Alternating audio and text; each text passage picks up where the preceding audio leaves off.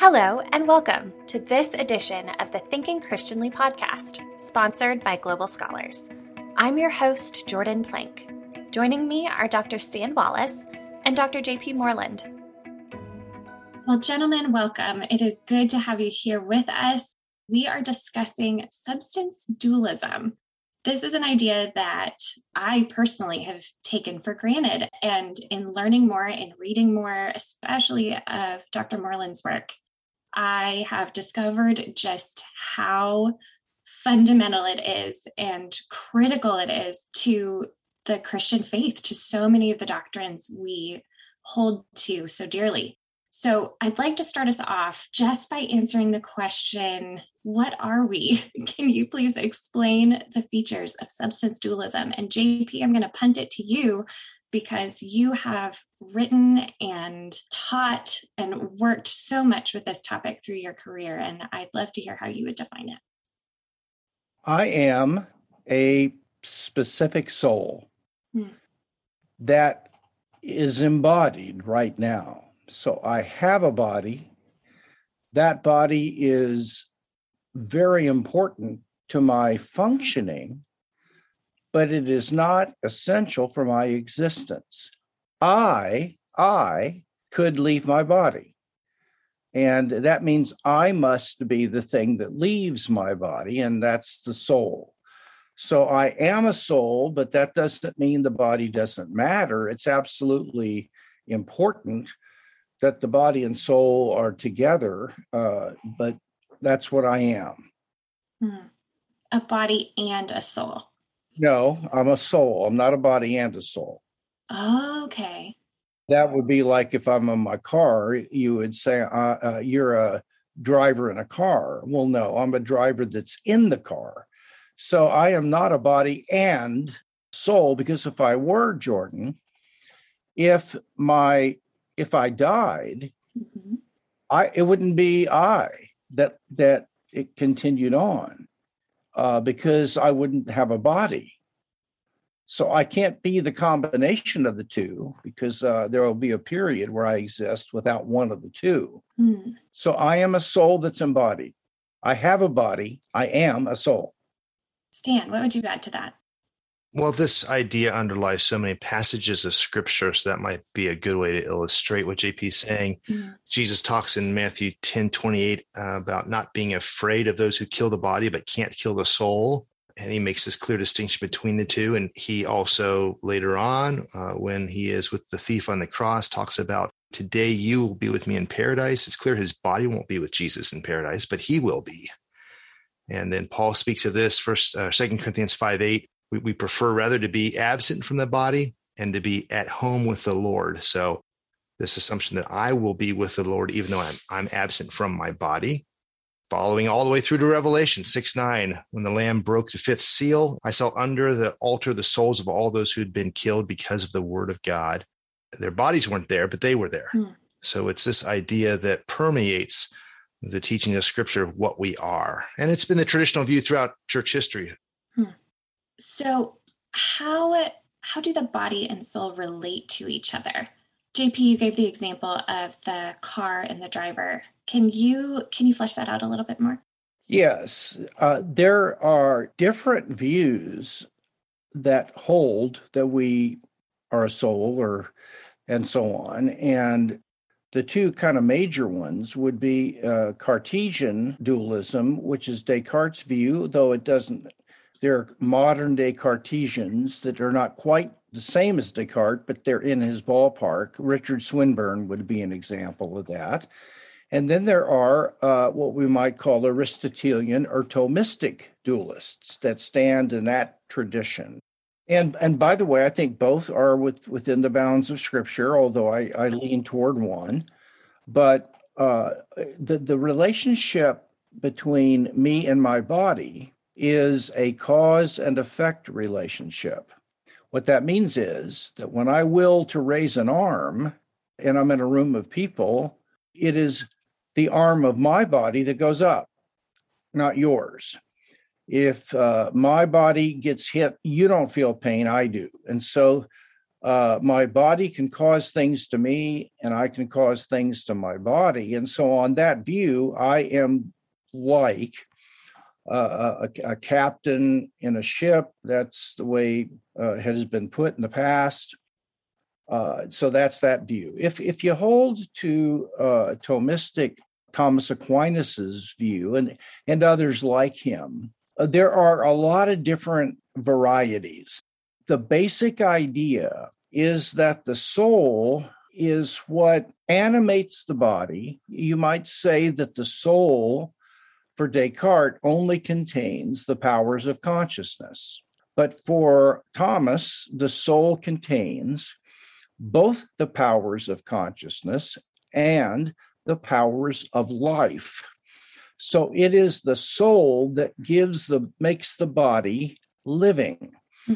Uh, if the soul leaves the body, it's not a body any longer. It's a corpse.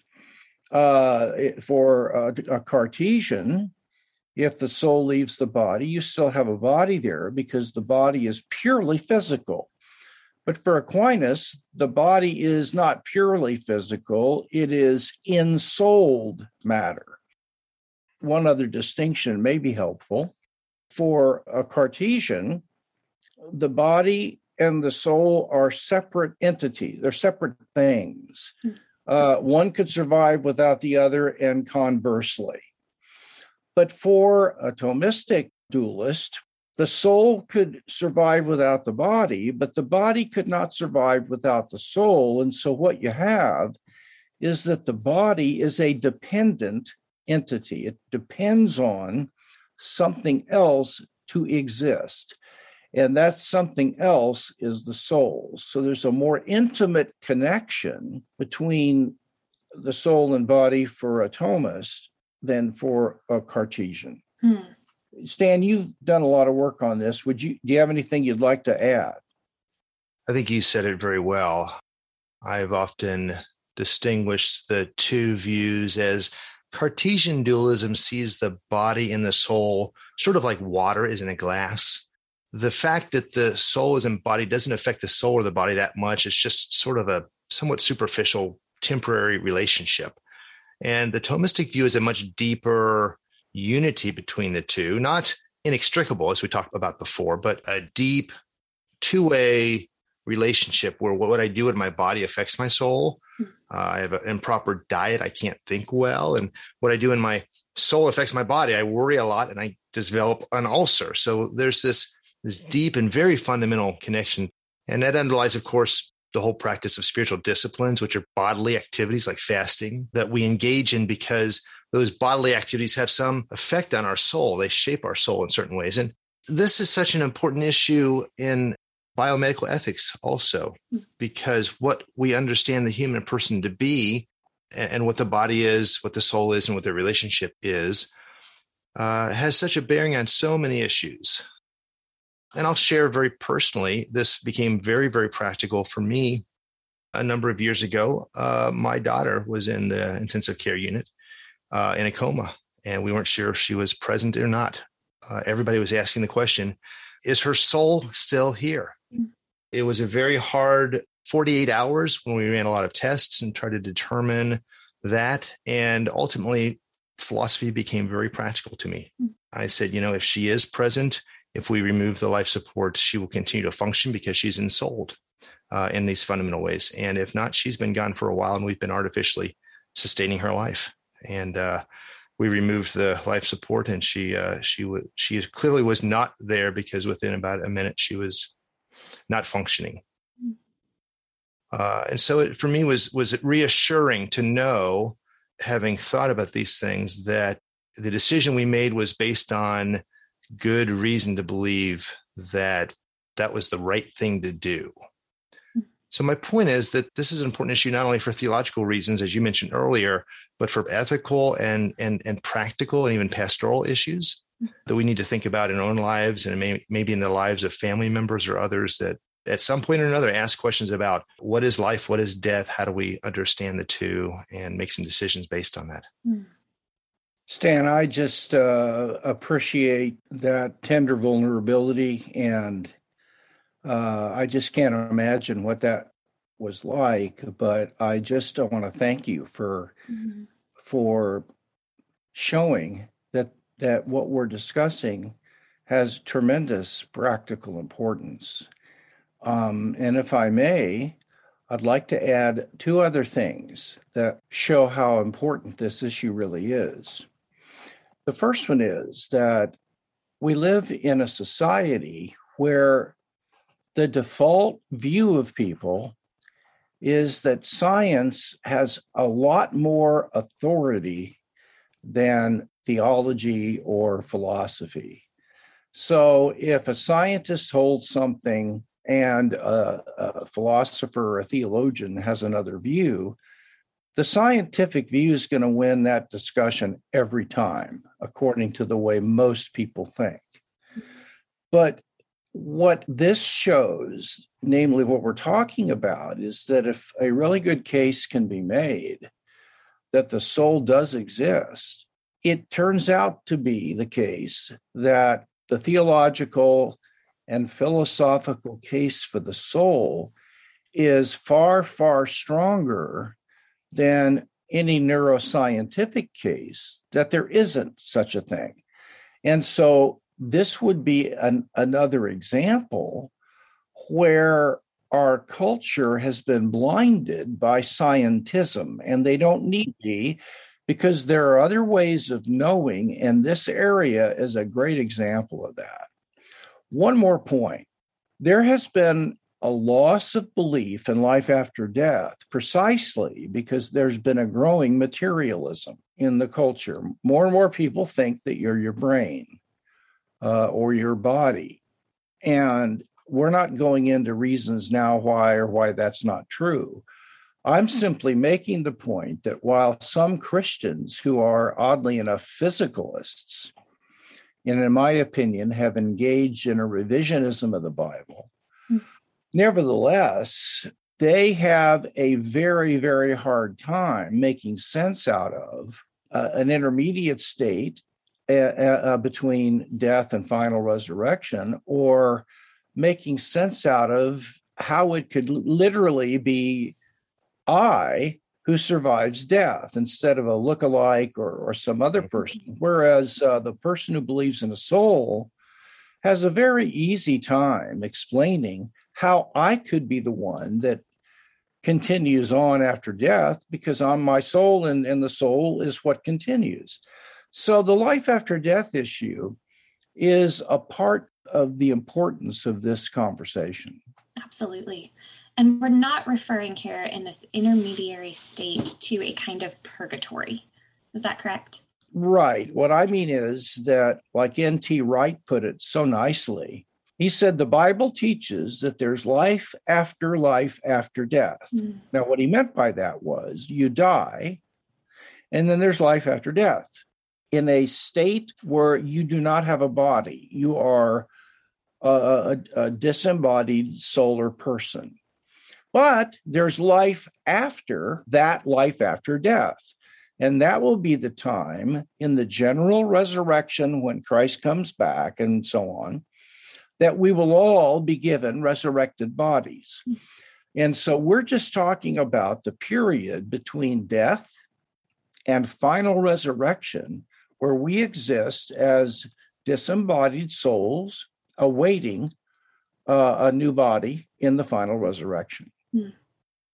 Let's talk for a minute about the incarnation and what that has to say about Thomistic dualism in particular. How would someone coming from that point of view describe Christ and then describe his uh, resurrected body? Stan, would you like to take that? Sure. Uh, I'm not sure it would parse down to the distinction between Thomistic and Cartesian dualism but it seems that it uh, it, it, it goes back even to the Nicene Creed, mm-hmm.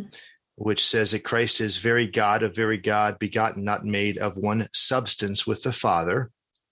Uh, you begin this conversation by referring to substance dualism, the view we're talking about, which is a term that comes from Aristotle, and and it's not what we think of today as substance, namely something we can touch mm-hmm. and pick up and throw across the room, right? It's that type of thing that is independent in its existence in the sense of it has its own being. Mm. It's not parasitic in nature. Uh, yeah, you know, we're talking about Christ in the incarnation, but it also relates to us as substances. And let me distinguish what that means from other views of what we are. So, for instance, in the Eastern view, we are not individual substances. There's only one substance, one reality, one thing that has existence, the one. And we are just emanations of that one. Or like bubbles on the, the soup of being that's bubbling up and down. And, you know, and we're not really a separate thing. We're just a kind of an emanation of that one. No, the theistic understanding historically in the Nicene Creed captures this is that God is a substance, uh, we, we are substances. The, the idea is that we and the divine substance are unique. Hmm. So, all that to say, as a underlying background, Jesus is of the substance of the Father, the divine being, essence, takes on human form, the human essence. Mm-hmm. Uh, and so it is the uh, what's called the hypostatic union, the union of those two essences or natures into this one person. So I'll leave it there. I'll let JP comment on that, either correct or develop more nuance. No, I think that's good. I I, I agree but it's it's where the word substance dualism confuses some people i think because what is a substance and is it a weird idea? No it's an idea that's been around since the earliest uh, thinkers and it was a deep part of the the creedal affirmations of the church and i refer to the nicene creed in particular to understand this uh, idea of substance and how important it is to understand the uh, the, the nature of christ and uh, and our nature. Mm if you think about it, we all have a mind, and there are so many powers that our mind has that we suppress and aren't using right now. Like, for example, my mind has the ability to do multiplication. Uh, it has the ability to to think about certain U.S. presidents, or or to engage in developing a budget and paying my bills, uh, and and things like that. So my mind is filled with all these, what we'd call dispositions or capacities or powers. But in order for me to be talking to you, I have to not be aware of those and I have to focus on our conversation. So there's always more inside the mind than we're aware of. Uh, uh that enables us to focus. Now, let's apply this to the incarnation. We're told by the Chalcedonian Creed that uh, we have to operate within the framework that says that the incarnate Jesus Christ was one person with two natures. Mm-hmm. Now, um, a nature is what you are. And so he had a divine and a human nature, but there was one person. So let's just think about that for a minute. In my opinion, one person has one mind and one will and uh, one emotional faculty, let's say. Let's just think about Jesus's mind. He had one mind, but that mind had two different natures that made it what it was. And so that one mind could tap into the divine aspect of, of that mind and recognize uh, his omniscience or things of that sort. Or he could tap into his human powers of that one mind and think about what it's going to be like to have dinner later on with his disciples. So that one mind had two ranges of powers uh, that were put together into one mind.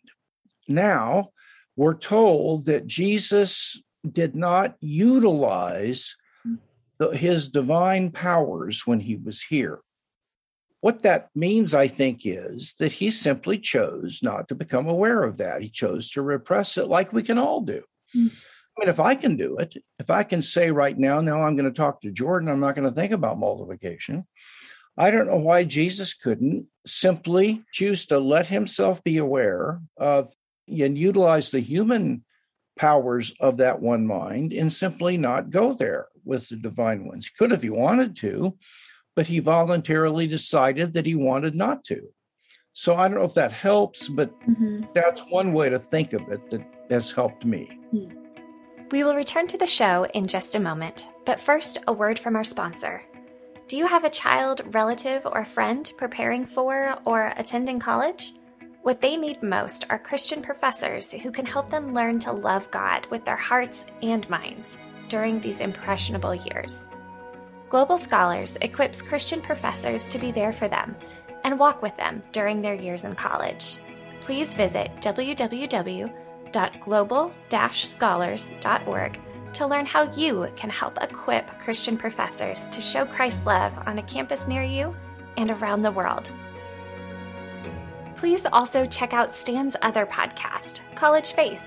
While this podcast is focused on the ideas prevalent in our culture, including our universities, the College Faith podcast is more focused on the practical issues of thriving in college as a Christian.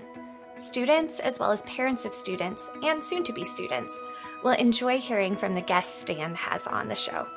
Visit collegefaith.net or download episodes on your favorite podcast platform. And now, back to thinking Christianly.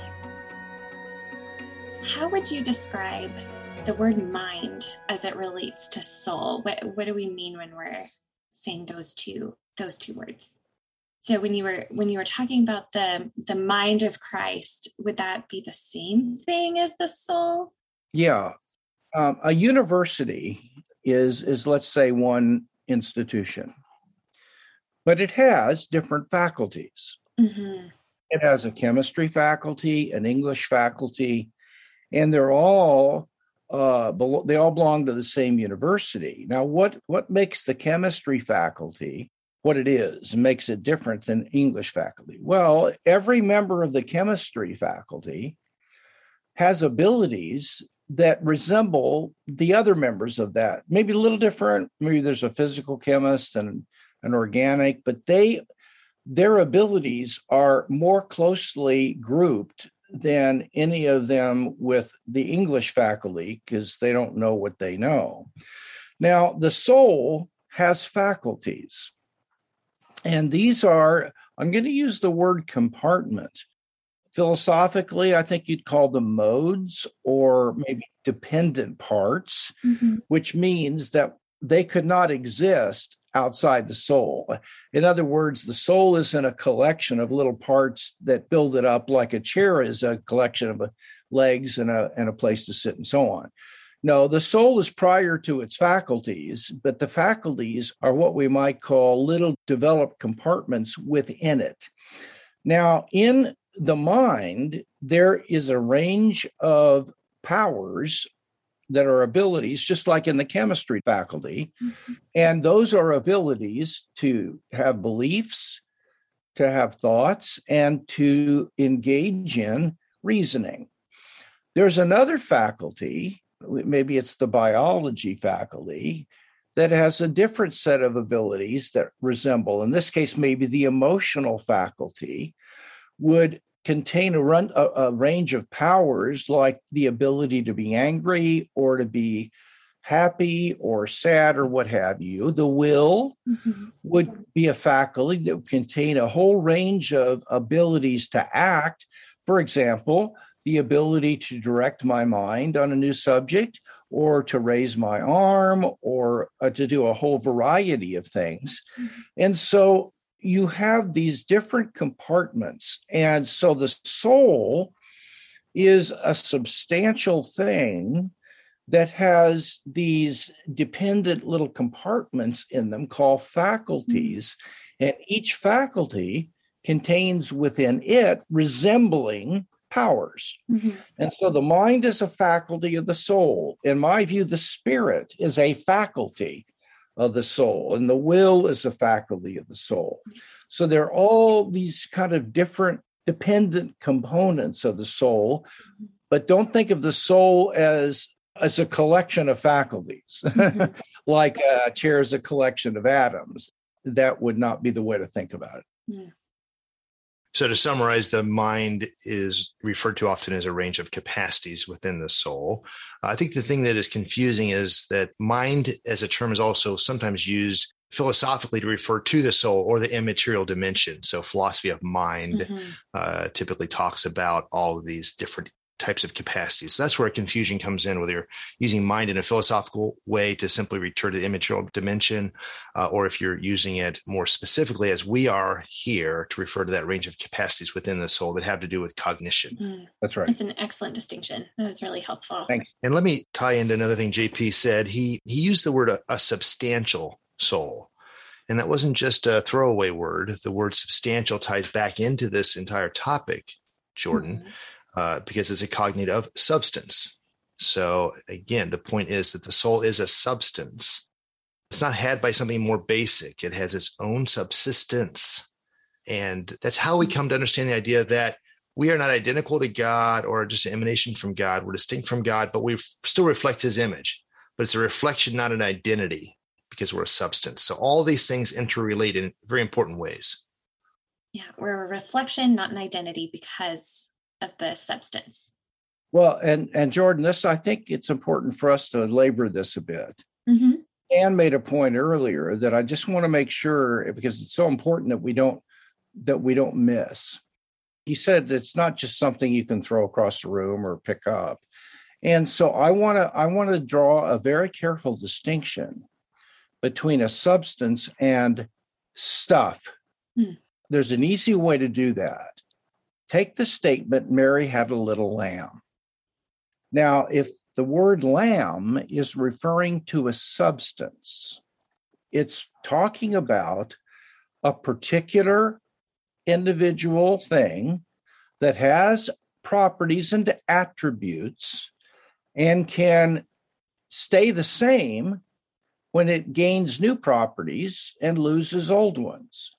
And so uh, if we're using lamb as a substance, a proper question would be, well, where is the little guy? Mm-hmm. Okay, and you could count them. I mean, say, well, there are ten lambs on on the hillside because there are ten individual particular things that have properties, but they're basic. They're they're not had by something else, and they can remain the same through change. Now, let's suppose we use Mary had a little lamb uh, where lamb was referring to a stuff, or some would call it a mass. Now, there you might say, well, how much did she eat? And the answer may be nine ounces. And so, stuff is not a particular thing, but it is a quantity of ultimate massy stuff so that maybe it could be that some physical substances, like let's just say an electron is a substance when we take it as a particle, it might be filled with stuff. It might have massy stuff in it. Uh, a soul doesn't. A souls are substances that don't have any stuff. We we have baggage, but that's a whole different problem. you know, you got your stuff and I got mine. But, but it's not that it's not a mass. Mm-hmm. So we don't want people to be so wedded to the material world when they hear the word substance they're thinking of stuff mm. material stuff and that's not what we're taught god is a substance mm. angels are substances in that they're individual things that have attributes and they can remain the same through change if that happens so mm-hmm. Well, thanks for bringing that to the fore. Such an important idea, and I think there's just such a, a, a desire on the part of so many to somehow reduce the immaterial reality to the physical. Uh, it's hard to get away from some type of a dualistic notion that there's a soul and a body, mm. but so many won't go where we're going to say the soul is actually uh, its own substance it has its own reality and will instead say, well, the soul is just uh, an emanation uh, that develops when the brain gets to a certain level of complexity. And then from that, thoughts begin to emerge. And so there's this duality, but it's a duality of properties. You know, the brain has these physical properties uh, that relates to the molecular structure and et cetera, et cetera.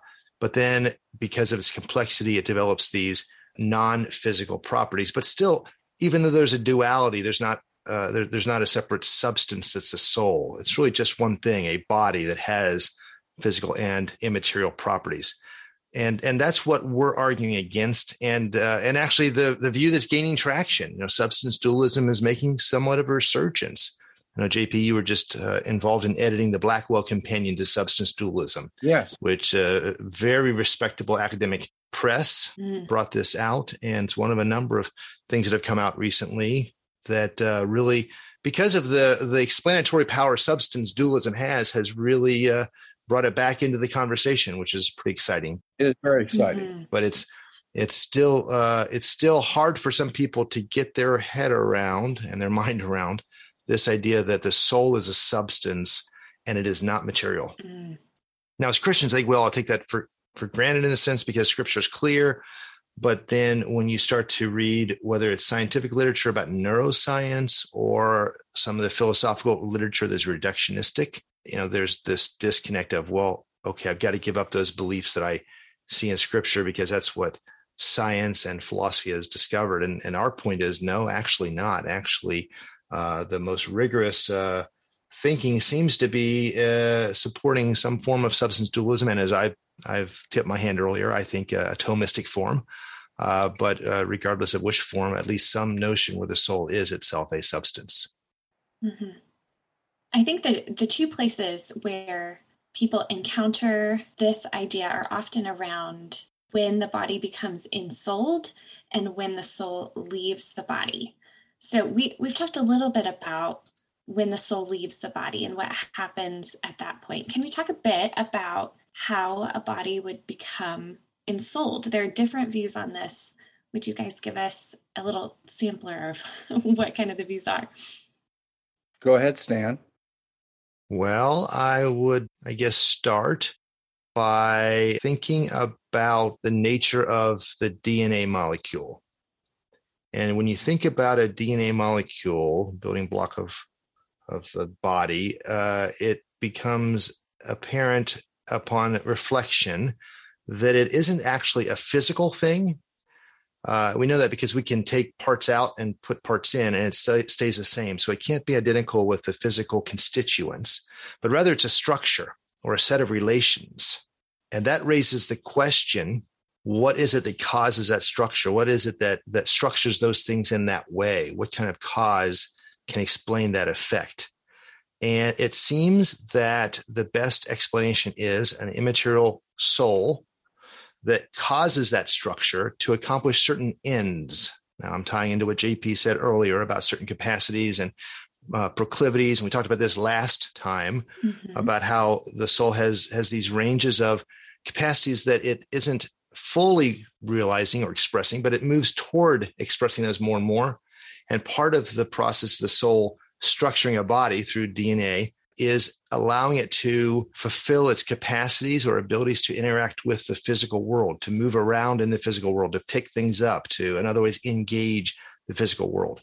So it's really interesting that even as you stop and think about the very earliest moments of life at conception, the soul is present, it seems to me, structuring the body, quote unquote, around itself to realize its ends vis a vis the physical world.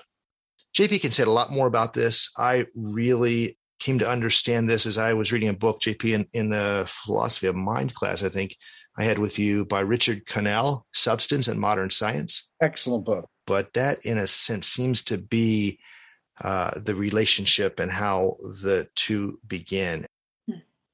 Jordan, there's another side to this that often people bring up, and that is how could a soul that's so different than matter in the body, how could they interact? I think the answer has to start by saying that the question is actually ambiguous. And there are two different questions that could be asked here, and we need to distinguish them. The first way to do it is what I call the mechanism question. The question, how could body and soul interact? is like the question how does turning on my ignition cause the pistons to move? Now, that kind of question is asking for a mechanism between the turning on of the key and the pistons through which the turning on the key makes the pistons move. And so, if the question is the mechanistic question, it says, How could A interact with B? And you're looking for an intervening mechanism between A and B through which A interacts with B, and you could try to describe that mechanism. Now, if that's the question, it is a mistake because there is no intervening mechanism. Now, just think of it like this suppose that A can interact with B only through C. Mm-hmm. But then you can ask, well, how does A interact with C? And if you said, well, there is an intervening mechanism, D, and A interacts with C through D, it, you see that you can't keep going. Mm-hmm. At some point, the interaction has to be what philosophers call basic. Mm-hmm. And an interaction is basic if there's not some other thing by means of which they interact. They just do. It's immediate and basic. So, in my view, the way that the, the soul's interaction with the body and vice versa is primitive, it's basic. Uh, there is no intervening mechanism. And so the how question is actually a category foul. It's a mistake. Mm. It's asking a question that just doesn't apply. It's a confused question. Now, the, the, the how question might, though, mean something else. Instead of being the mechanistic question, it might be the skeptical question. And here, the, the question seems to be given that body and soul are so different, just how could it be? It's I'm skeptical that things so different could interact with each other. And so it's not requesting a mechanism, it's expressing sort of a just an incredulity at the very idea. Now, I think that this is really what I consider to be kind of phony because I think for millennia, everyone, including atheists, have been willing to agree that if there is a God, he could part the Red Sea. I don't see any problem with that. But there you have the same problem with me raising my arm mm-hmm. because God is a spirit and he's doing something to matter. Now, it doesn't matter how big he is. This isn't a question of power, it's a question of the different natures of spirit and matter. So it would apply equally to God as well as to me. So, what that illustrates is I don't think people find this unintelligible at all because they're willing to grant that if God is real, he could surely do that. So, so I think there's no problem. The other thing to say is that this objection, the skeptical objection, sometimes rests on the claim that if A is going to cause something to be, A and B have got to be like one another. Mm. And that is just not true. Uh, we have examples in the history of science where particles cause things to waves where forces cause things to particles and they're not alike. And so uh, we have more reason to believe that we do raise our arms freely sometimes than to believe that principle that you can't do that unless things are alike. And so the skeptic here has got to prove why we should buy the principle. We don't have to prove that we raise our arms because I think we're immediately aware that occasionally, at least, we do that on our own. Hmm. So, is it a bit like looking for Pinocchio's strings? Yeah, yeah, and um, I, I don't think there are strings. Mm, that's helpful. Let me add just a little bit to that. a number of these things you alluded to, actually, JP you know, there are just a lot of things that we don't understand fully, yet we know that something's going on there. We often, and this happens in science often, we don't know how, but we know that. You know, we, we know that A and B are related in some way, but we haven't figured out how they are. But the fact that we don't know how doesn't mean that we don't know that it actually occurs. So the fact that we don't know how the soul causes the body to move we still know that it does. That's a very important point, Stan. I mean, really is. Yeah. And the other thing that seems to me uh, you were alluding to, and I think it's worth getting on the table, is that, uh, you know, when somebody's asking for the mechanism, the thing that connects A and B, soul and body, mind and brain, uh, they're they're asking for an efficient cause. They're again asking a category fallacy. They're asking, what's that physical thing that connects the non physical thing to the physical thing?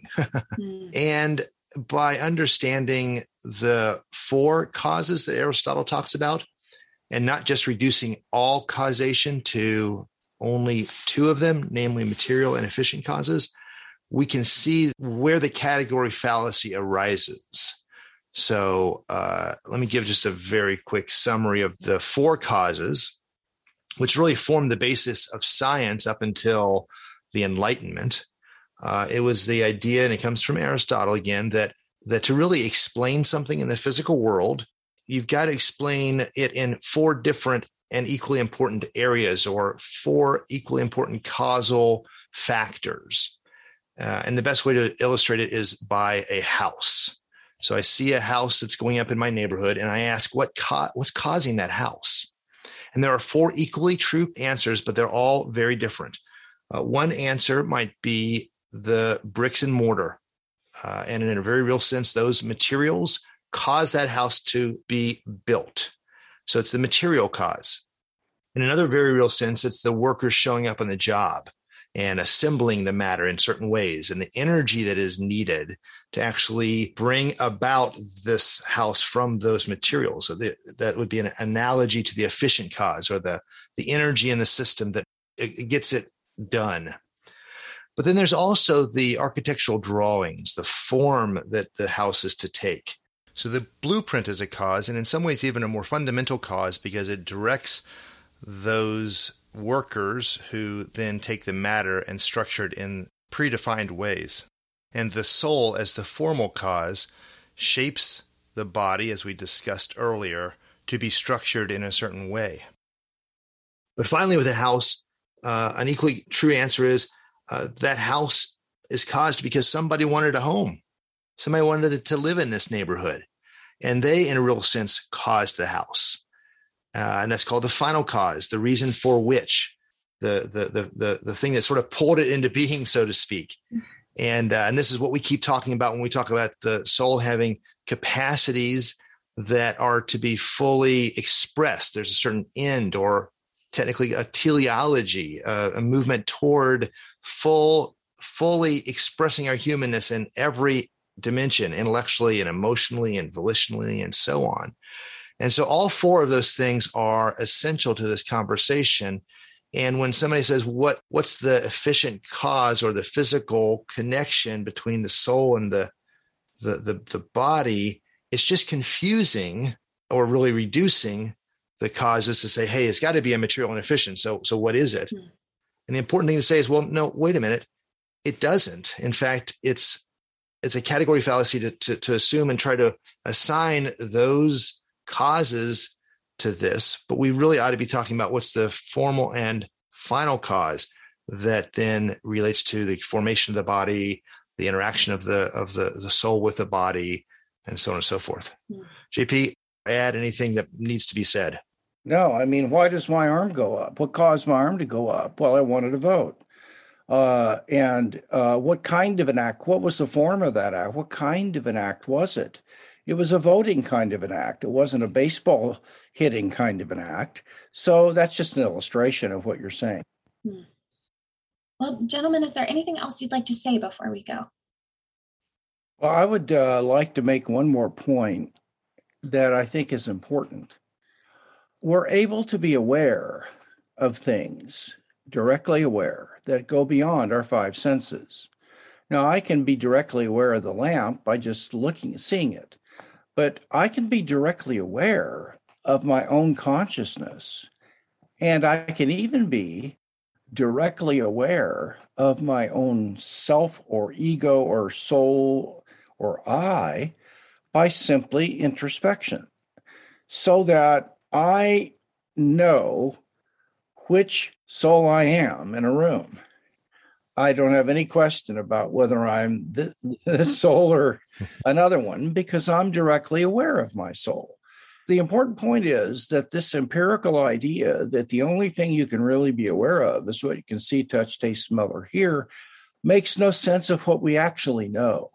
And I'm saying that two of those things that we actually know are what state of consciousness I'm in right now.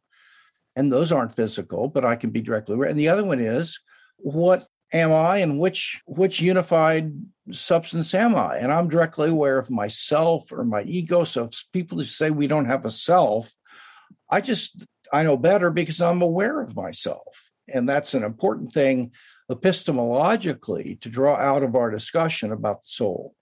Thanks, JP. That's really good, really helpful. One thing I would add is there are so many other implications to this conversation, whether it has to do with some other issues in ethics we haven't talked about, uh, whether uh, it has to do with uh, our origins, how we came to be, whether uh, it has to do with the making sense of the final resurrection and having a body again for eternity, as well as some objections that are raised against substance dualism that I think we should take another episode and talk more about some of those things. Absolutely. I agree. I agree. Great idea. Let's do it. All right. Well, thank you, gentlemen, for joining me on the Thinking Christianly podcast. I am looking forward to the continuation of this conversation next time. Me too. That brings us to the end of this edition of the Thinking Christianly podcast. I hope you've enjoyed this conversation in the pursuit of faith seeking understanding. Be sure to check out today's show notes at www.thinkingchristianly.org slash podcast, where you can find more information and the resources we discussed. Finally, please do visit our sponsor, Global Scholars.